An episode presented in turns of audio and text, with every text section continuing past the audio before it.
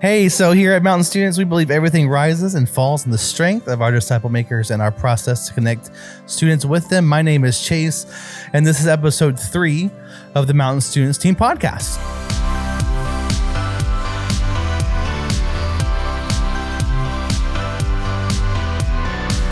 And with me today in this very interesting, I hope very insightful conversation is our young adults pastor, Gil Shelsby. The third. Hi. Okay. You can do a little more weird, right? Gil Shelsby the third. Hello. I didn't realize there was a K in hello. That's really, uh, yeah. It's, yeah. It must be a new thing you learn at Duke Divinity, I yes, guess. Yes. Yes. Yeah. Take some time to learn how to spell. I just learned, so I'm getting used to it, but you know. Gil, can I just tell you, like, this is not planned, but like, you are like, an eighth grader when I met you. Mm-hmm. And not only are we peers, but like you're just someone who I just truly like, I see so much wisdom in, and someone who I admire the way you think. And I also know all these stupid, dumb stories about teenage Gil. Yeah. It's really, it's, it's a remarkable time. Relationship. It's really fun. It, like. I think about it with Julia too, although I don't know, I don't know her scary stories like I do yours, but this is so fun to see young folks doing this Christian thing and wrestling with it and persevering with it. Mm-hmm. Um, but before we get into this conversation, um, I have a question for you. You recently revealed to us that you were a Beanie Baby fanatic. Oh, yeah. And I'm just curious, why did you stop playing with Beanie Babies? Who said I stopped? Just, you know, I don't see you with Beanie Babies. No, you don't I really often don't. Talk about Beanie Babies. I don't. And so I guess you're going to find out, I guess, some of my, my story with Beanie Babies. But man, I just think it was like the best toy of the nineties and early two thousands. Like really there wasn't was. there wasn't anything like it. How did you play with your Beanie Babies? I just kind of, it was more of a collector's thing, you know? Oh, okay, like so you just looked at them. But like I was a, like growing up, as a little kid, you want to you want to be like a the next N F L quarterback or whatever. You set them up and you kind of you have like a little football game going. You got your Beanie Babies watching. It was more just kind of like you lined them up. They sat there. They did their thing. They didn't do a lot. Hmm. They're not like a yeah, you know, so slinky or whatever. When I was but. five, so in nineteen ninety-five, to those leaders who I just offended, I'm sorry. Um, but my friend Casey, I'd go over to my friend Casey's house. He lived up the street, and we would take his blanket off his bed. And we would just ball it into a ball and throw it on the ground. And in an instant, in our five-year-old brains, that little crumbled up sheet became an, an ecosystem for Beanie Babies. Yeah. And we, for hours, would discern logically and irrationally, obviously, as five-year-olds, mm-hmm. which Beanie Baby lived where and how they interacted and how they yeah. got their food and survived. They could be anything. They could be the president. They could be. There were sometimes there was a president. Yeah. Yes, it's true. You gotta have a president. I mean, you can't just have anarchy amongst your Beanie Babies. You know? I mean, unless you had like a Lord of the Flies situation. Sure. Which, which again, you could. Yeah. That's the beauty of Beanie Babies, you guys. Especially when you just, have a fly Beanie Baby. Yeah. Yeah.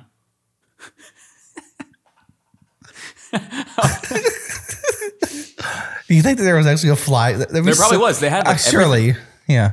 Yeah, they had like obscure animals. Um, there it is. Get to know Gil. There it is. Beanie Baby. Beanie Babies are great. Aficionado. Yeah, that is Gil Shelsby the third. Some people will try to tell you that Beanie Babies are a thing of the past.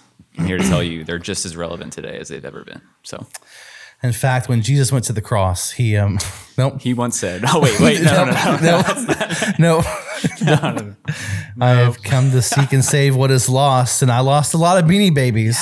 You know, uh, okay. Let's Amen. Just you know Amen, before brother. I get fired from my job and before no one um, thinks that you're worth a darn. Let's just move on. Um, so today's conversation, as much fun as we're having here, uh, today's conversation is a very interesting conversation, and, and I'm just going to maybe preface this by saying I have no idea if this is going to be helpful in some ways, but like at the same time, like this is going to be a very rich conversation because um, while much of what we've discussed in this podcast so far has been very um, tactile and very just like, I can see this, I can feel this, I'm going to take this home. Like it's something that I can be resourced with. Today's conversation is going to be more in like the twenty thousand foot view mm-hmm. of today's culture. And, and the way that I've defined this conversation, the way I titled it on my notes is, how do you find God's voice in the plurality of culture? And so in this conversation, we want to ask some questions about the kind of culture we live in. Um, you know, or maybe say it this way. We want to ask questions about the type of culture that our students are a part of, the kind of culture that they're being raised in, um, and really just seek to try to understand where they're at in our culture. Because um, I don't know if a leader has thought about this before, because I know I do, and I'm only thirty-three. I look at teenage culture today, I'm just like, what is going on? Why is this happening? I don't understand.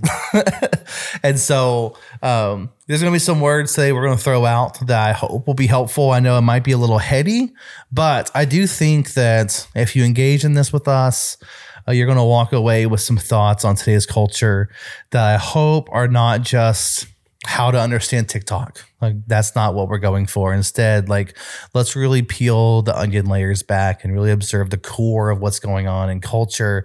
So to do that, let's maybe do some history, some history study. And this will all turn it over to you, Gil, for a little bit to just start data mining your, your brain. And um, let's talk about culture as we've seen it in the past hundred years.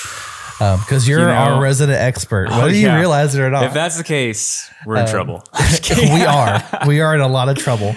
Um, so, um, yeah, I, you know, I know that everyone clicked on this podcast because they really just wanted a history lesson in philosophy. That's really why they clicked on, right? Yes. Yes. Yes. That's right. I can think of a couple who are very excited for this. Um, so walk us through some of this transition, you know, in the in the twentieth century, you know, the eighteenth century, we have this industrial revolution. Mm-hmm. Um, sorry, the nineteenth century, we have this industrial revolution. The twentieth century, we have world wars and um, a post-Enlightenment sort of up up uproaring of just like, what is this life supposed to look like? Like, is this really all there is to life? And I'm oversimplifying it, but I'll let you take it away. Mm-hmm. Let's just start having this conversation. Yeah, you know, it's important to look back and kind of th- Uh, think about what's led you to kind of the cultural moment that you're in. Um, yeah, I don't know. People will talk a lot. You might hear the word postmodern a lot. People kind of throw that term around.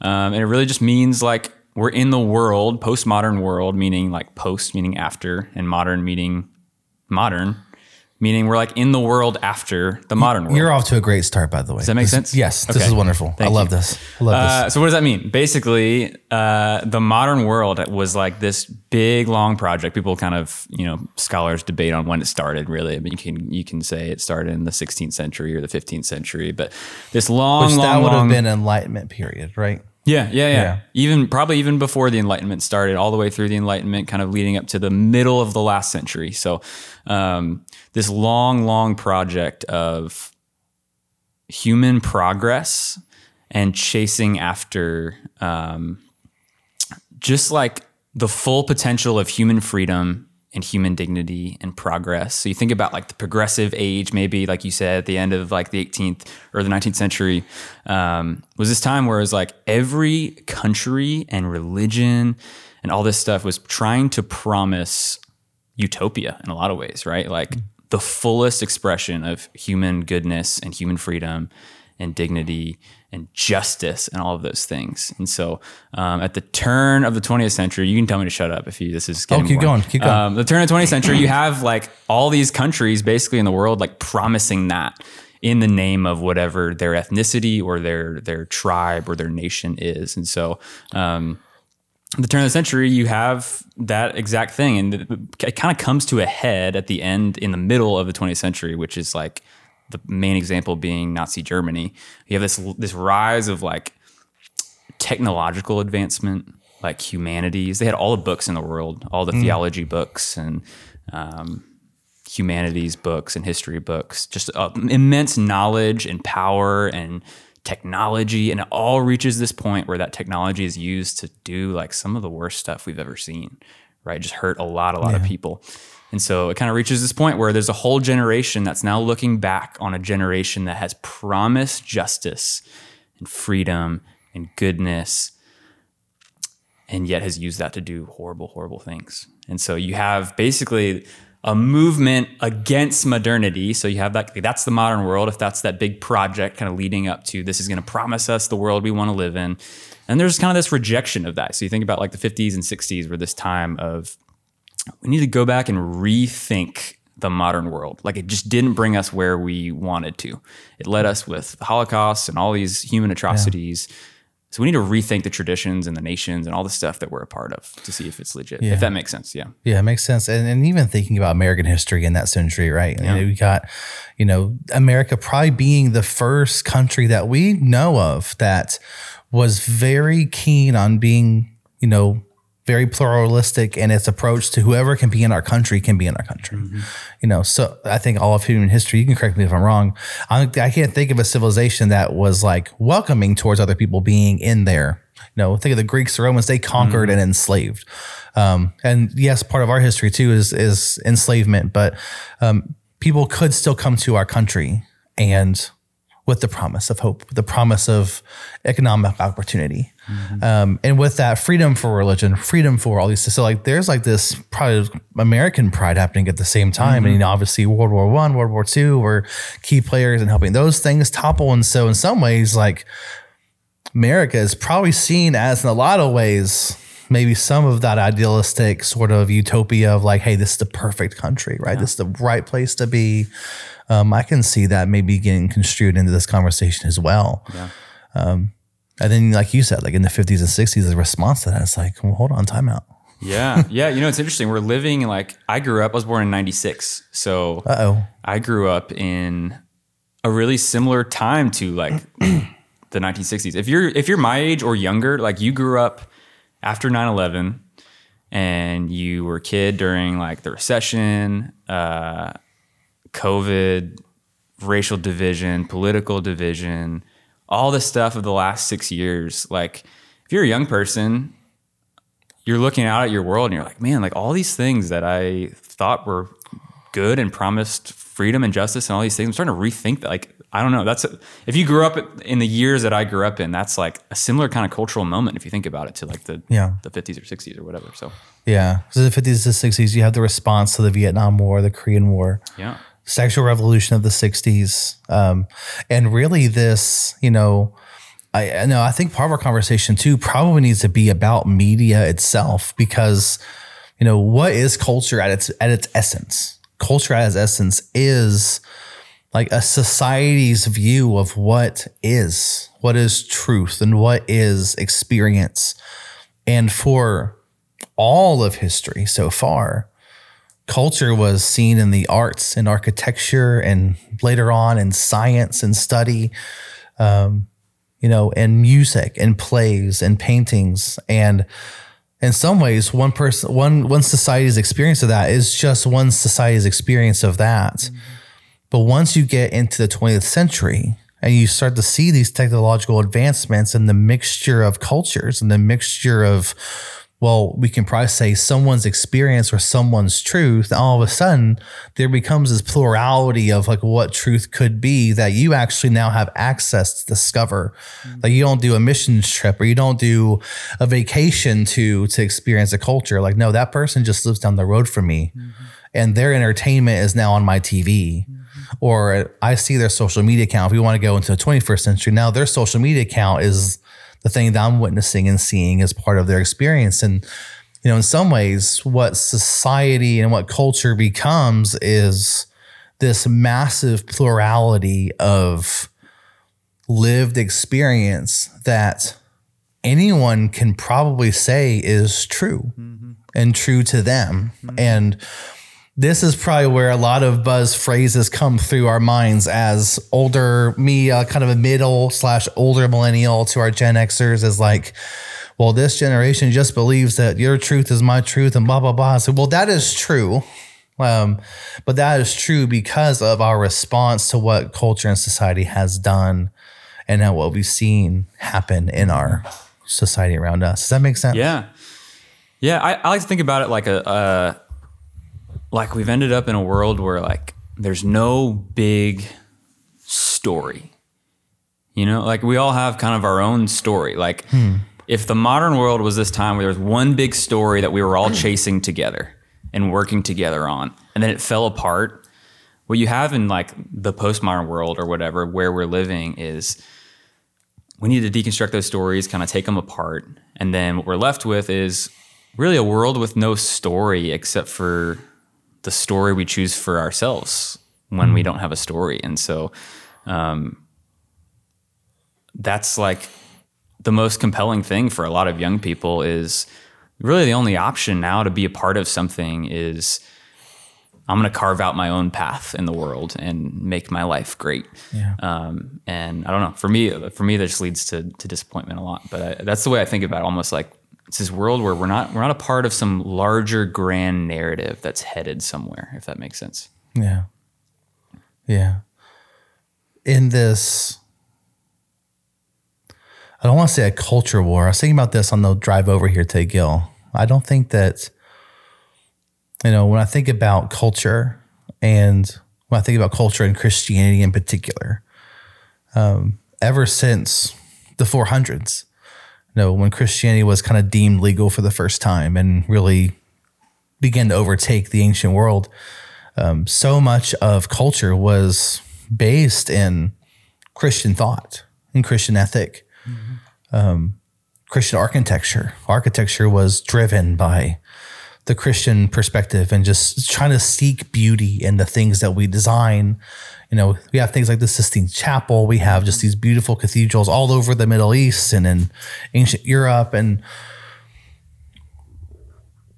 you know, for whatever reason, for reasons that I don't know about, um, fully well, you know, in the past four hundred years, there's been a slow escape of Christian influence from culture. I think part of that is probably to do with more fundamentalism belief that, you know, we need to keep ourselves set apart and holy. And so let's step away from these places. And so when, when Christians step out of culture the past couple hundred years, well, then who's going to take that place? Mm-hmm. What stories are going to take the place of the Christian story that's been trying to guide culture and society for almost two thousand years?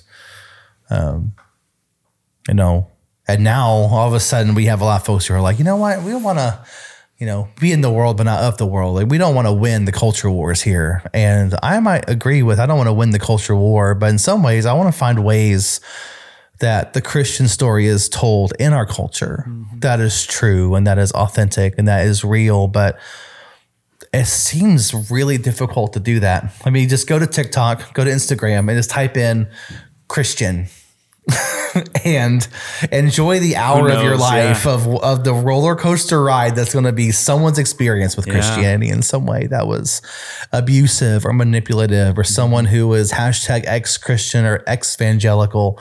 Um, you know, I've been seeing, because we're doing a series coming up where we're using TikTok. And so I've been in these videos, and I came across this girl creator who just, what a beautiful musician. Just her voice is lovely. Her piano playing is great, but she is rewriting hymns to share about her journey of leaving the church. And it's breaking my heart to listening to these things. Mm-hmm. Um, and so I just, I think about the culture that our students are coming up in, and I think that maybe there's a punchline to this that maybe you can speak to, is like, this is also the culture that we're in. Like, we can't, I don't think that it's fair to say that our students are growing up in this culture. Mm-hmm. I think it's right. But I also think that's like, well, and now we're there. Mm-hmm. Like, that we can't escape this culture. Yeah. You know, it's interesting. It's like, we tend to think about, when we talk about leading young people, we tend to think about culture and like whatever world we're living in, in like negative terms a lot. Yeah. Like, this culture is out to get us, these or kids, it's these ruining these things. Kids, it's brainwashing them, or whatever yeah. it is. Um, when the reality is, like, all this stuff, all these cultural movements that we just talked about that are like a hundred years down the line, like, it's not like this evil force that's out to get us. It's actually just a way to describe like the world we're living in. Yeah. Like you said, there's no escaping the world that we're in right yeah. now. Like, if you want to, if you want to turn back the clock on the world we're living in, you have to go back like eighty years. You're like eighty-two, eighty years too late to, to turn the tides of history, unfortunately. So yeah. like, this is where we are. It's just like the reality we're living in. So I think that's, yeah, I think that's a good point. Yeah. So, so let me ask you this, because you're, you know, we're in a unique time in ministry, uh, students and young adults, it's all the same generation. Mm-hmm. Just there's older and there's elder, or there's elder and there's younger, sorry. Um, but it's all still Gen Z. Um, so while you're working with and mainly ministering to those who are older, um, we're, we're, we're snagging the eleven and twelve year olds who are still, you know, Gen Z, and Gen Alpha is on the way apparently. So they're like in fourth or fifth grade right the now. So ones, yeah. we have to, we have to start thinking about them a little bit more in the next couple of years, but for Gen Z, yeah, someone else's uh, job. Yeah. Oh, man. I think that's mine. It is, it is, it is our job. It is our job. It's, it's, it'll be your job in ten years. Um, But with that, to say, um, if we're, if this is the culture that we're in, um, you know, there's, you know, there's things that we have said that already in this podcast that probably are like, you know, maybe in some ways alarming, in some ways shocking. Um, but I think it's true. Like, we don't need to be of our culture, uh, but we need to understand it and embrace it. Mm-hmm. Um, because this is where our students are too. And this is where they're at. Mm-hmm. Like, this is where they are. And so I almost in some ways want this conversation to be like a, hey, let's just like find ways to love this culture mm-hmm. and not be, you know, I don't want, you know, I'm never going to be a Gen Zer. I'm just like a, I'm a tried and true millennial type, like almost to the core definition wise. Um, and I've caught myself saying like, oh, this generation. yeah.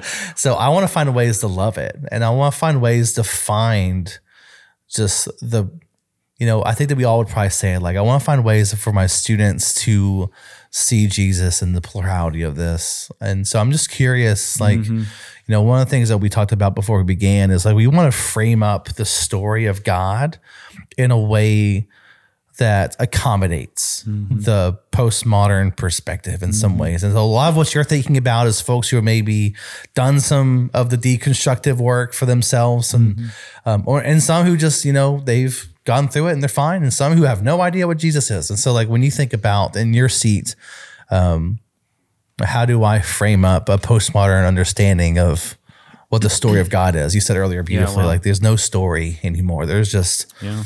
everyone's story, and everyone's story equals no story, because if everyone's got this unique spot, um, where does truth live? Mm-hmm.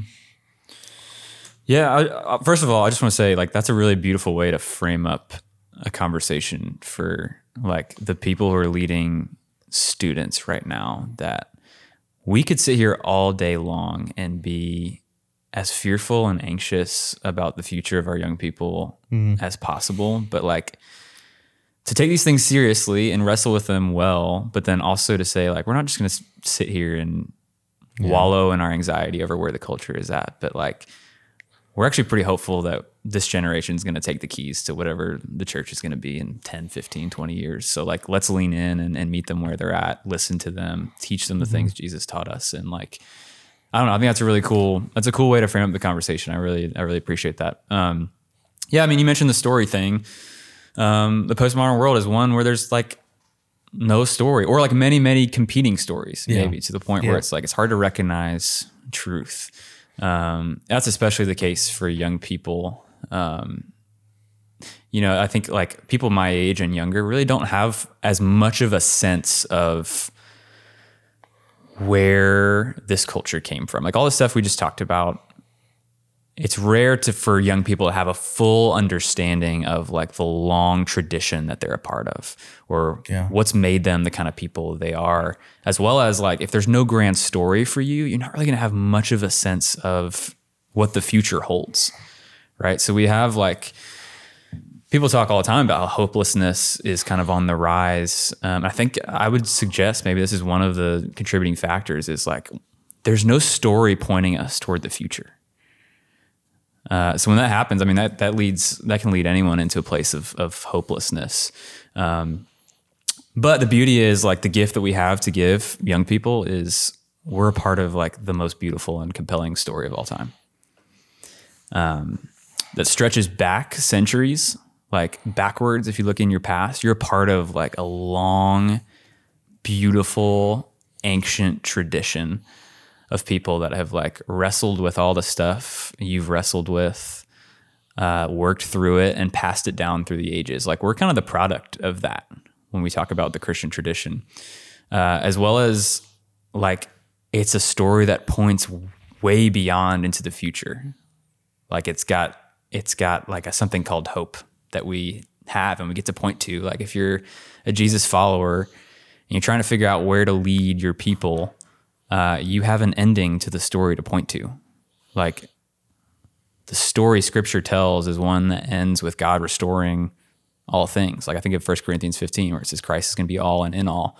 It's just this, this story where God gets his way and things are made right.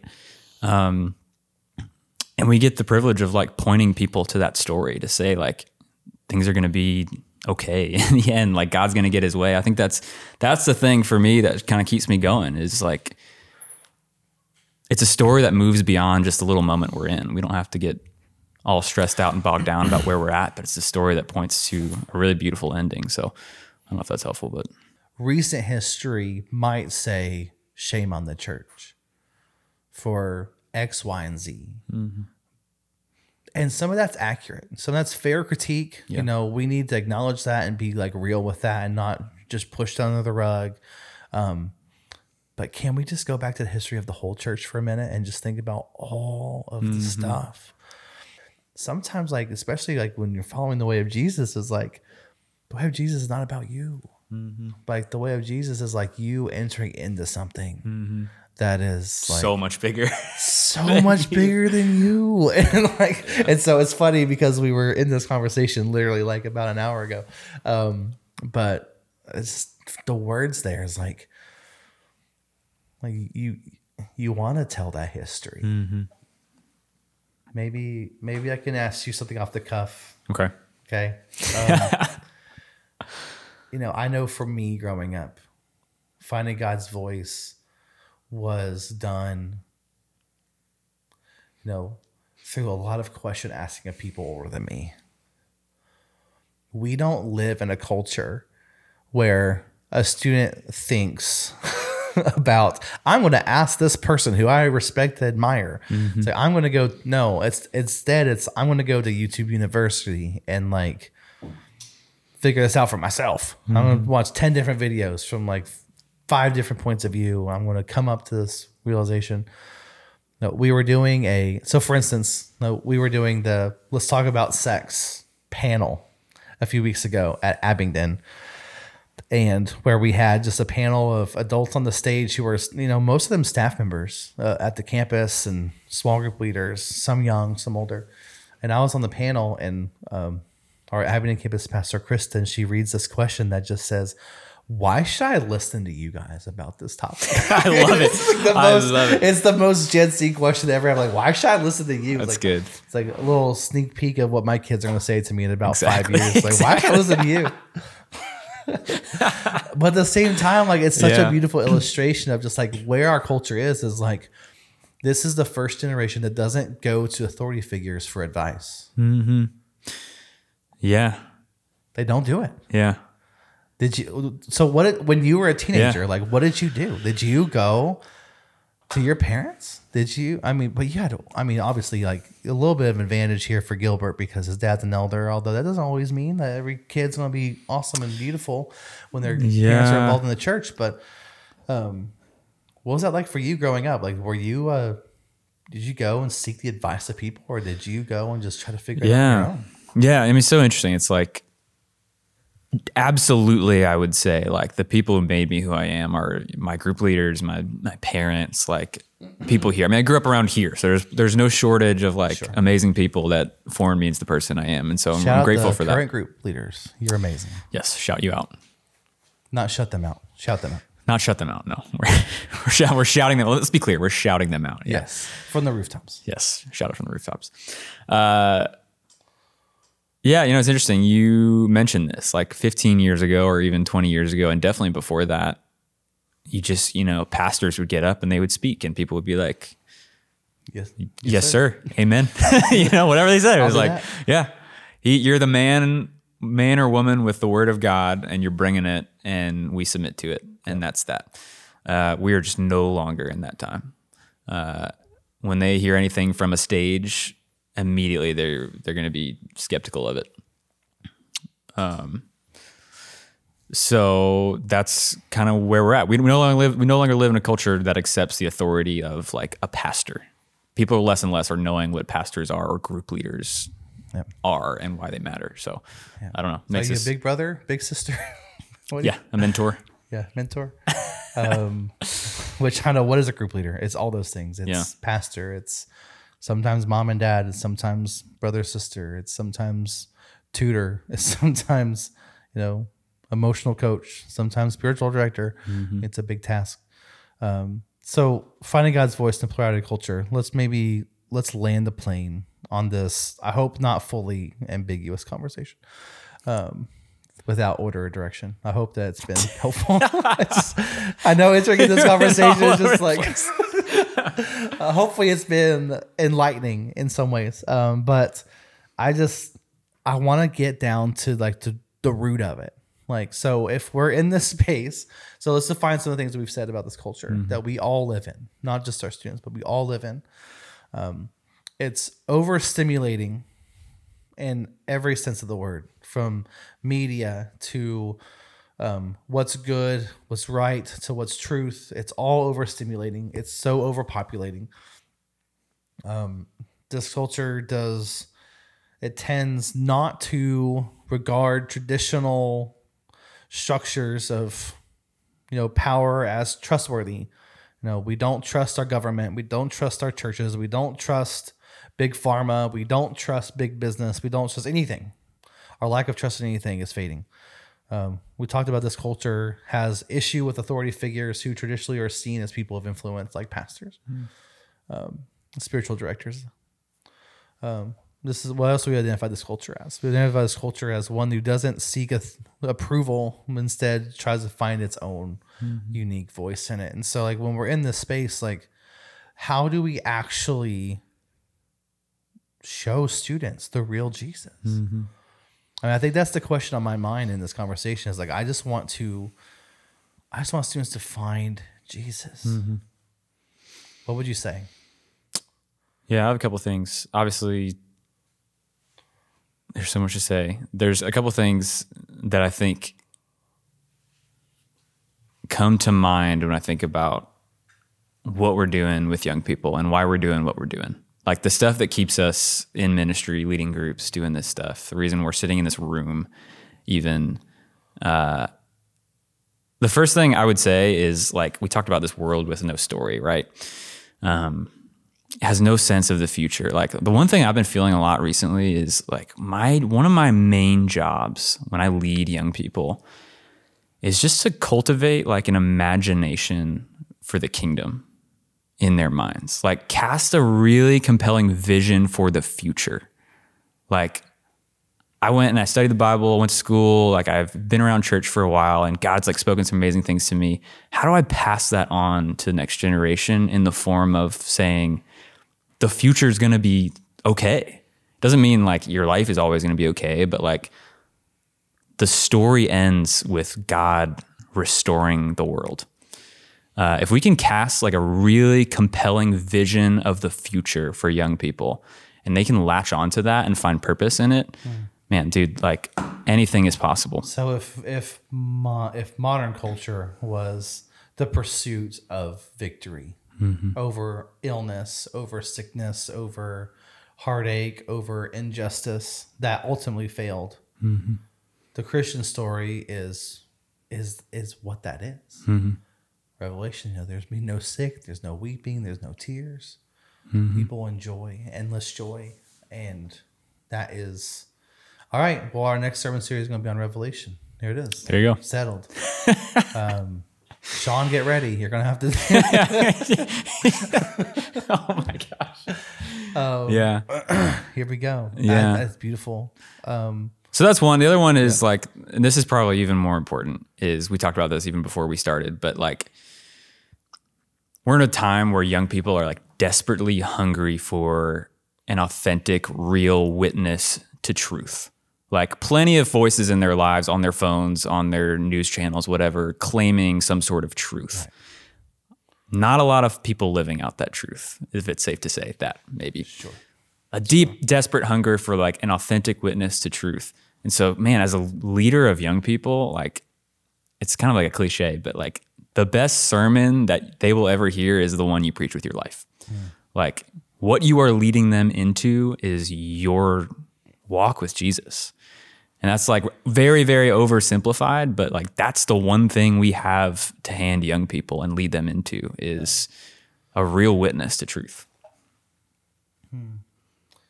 I think, and I feel honestly super, um, I feel very convicted by that in some ways. At the mm-hmm. same time, when I reflect on my life, and if you're at Camp's preview night in twenty twenty-three, and I don't know when you're listening to this, but um, you know, the sermon I preached was about the people in my life who, mm-hmm. like, I don't know where I would have been without them. And the same thing, I don't know where you would have been without your your people. And it's not because they were perfect Christians, but they probably showed up, mm-hmm. probably showed up in ways that matter. Like I, I didn't learn what a true Christian marriage looked like until I was invited to my youth pastor's house. And I saw the way that he was a, a father and a husband. Um, and just like, well, this is very different from what I experienced in my house. and yeah. you know, I didn't, I didn't, all these people who just showed up and just lived their life with authenticity and invited me into it. And, you know, if you're a group leader listening to this, like, I hope you don't feel like the conviction like I do necessarily. Mm-hmm. Um, but at the same time, um, if our best tool in this culture is just to represent Jesus as best we can with our life, I hope that, um, I hope that reframes some of what this, this role means for you as a difference maker here at Mountain, and that, you know, your life is your testimony. Yeah. And yeah. your witness to the power of Jesus. Yeah. You don't have to be an expert on all the junk we just talked about. Like, you don't have to have a master's degree in philosophy or theology or whatever. Yeah. Yeah. That's for sure. Right. Let's just hope this was not all in vain. All right. At this point. Yeah. That's the beauty of it though, is like what you have is your life to lead young people into. I think it's just amazing. I, I read something, I'm doing some work for like volunteer stuff and was reading this stat. It says eighty-three, it's a thing on relational authority. It says eighty-three percent of young people say they're more likely to take advice from someone who cares about them. Hmm.